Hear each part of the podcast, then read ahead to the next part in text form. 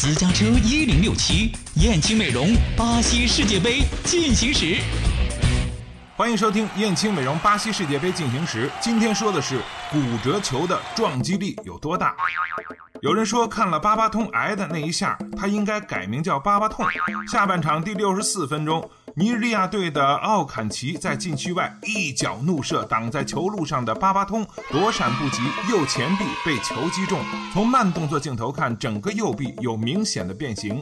现场医生初步诊断他的手臂骨折，打上固定后又担架抬离赛场。足球的质量是四百四十克，被一个球员大力射出之后，当球速达到一百二十公里每小时，足球的动能有多大，撞击力有多少？浙江大学硕博连读的李。科生蒋浩查了几个参数之后，套用了一下公式，得出了这样一个结论：可能等于受了李小龙用寸拳全力一击。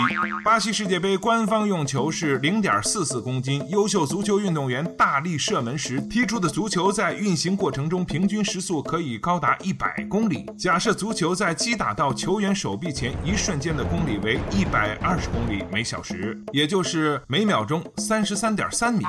忽略球的重力势能和空气阻力，在撞击前的一瞬间，足球所带来的平均冲击力约为两千五百牛，约二二百五十公斤。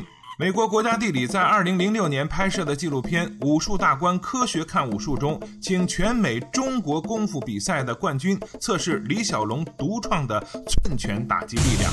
测得数据为六百一十二磅，约为二百七十七点八公斤。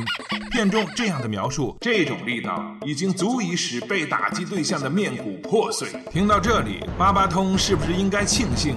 还好这球不是直奔他面门而去。今天的燕青美容巴西世界杯进行时就到这里，我们下期再见。燕青又装新店了。燕青美容引领淄博高端面部护理二十年，美丽三十万张脸。男人们看世界杯，女人们来燕青美容。三幺幺五三零零。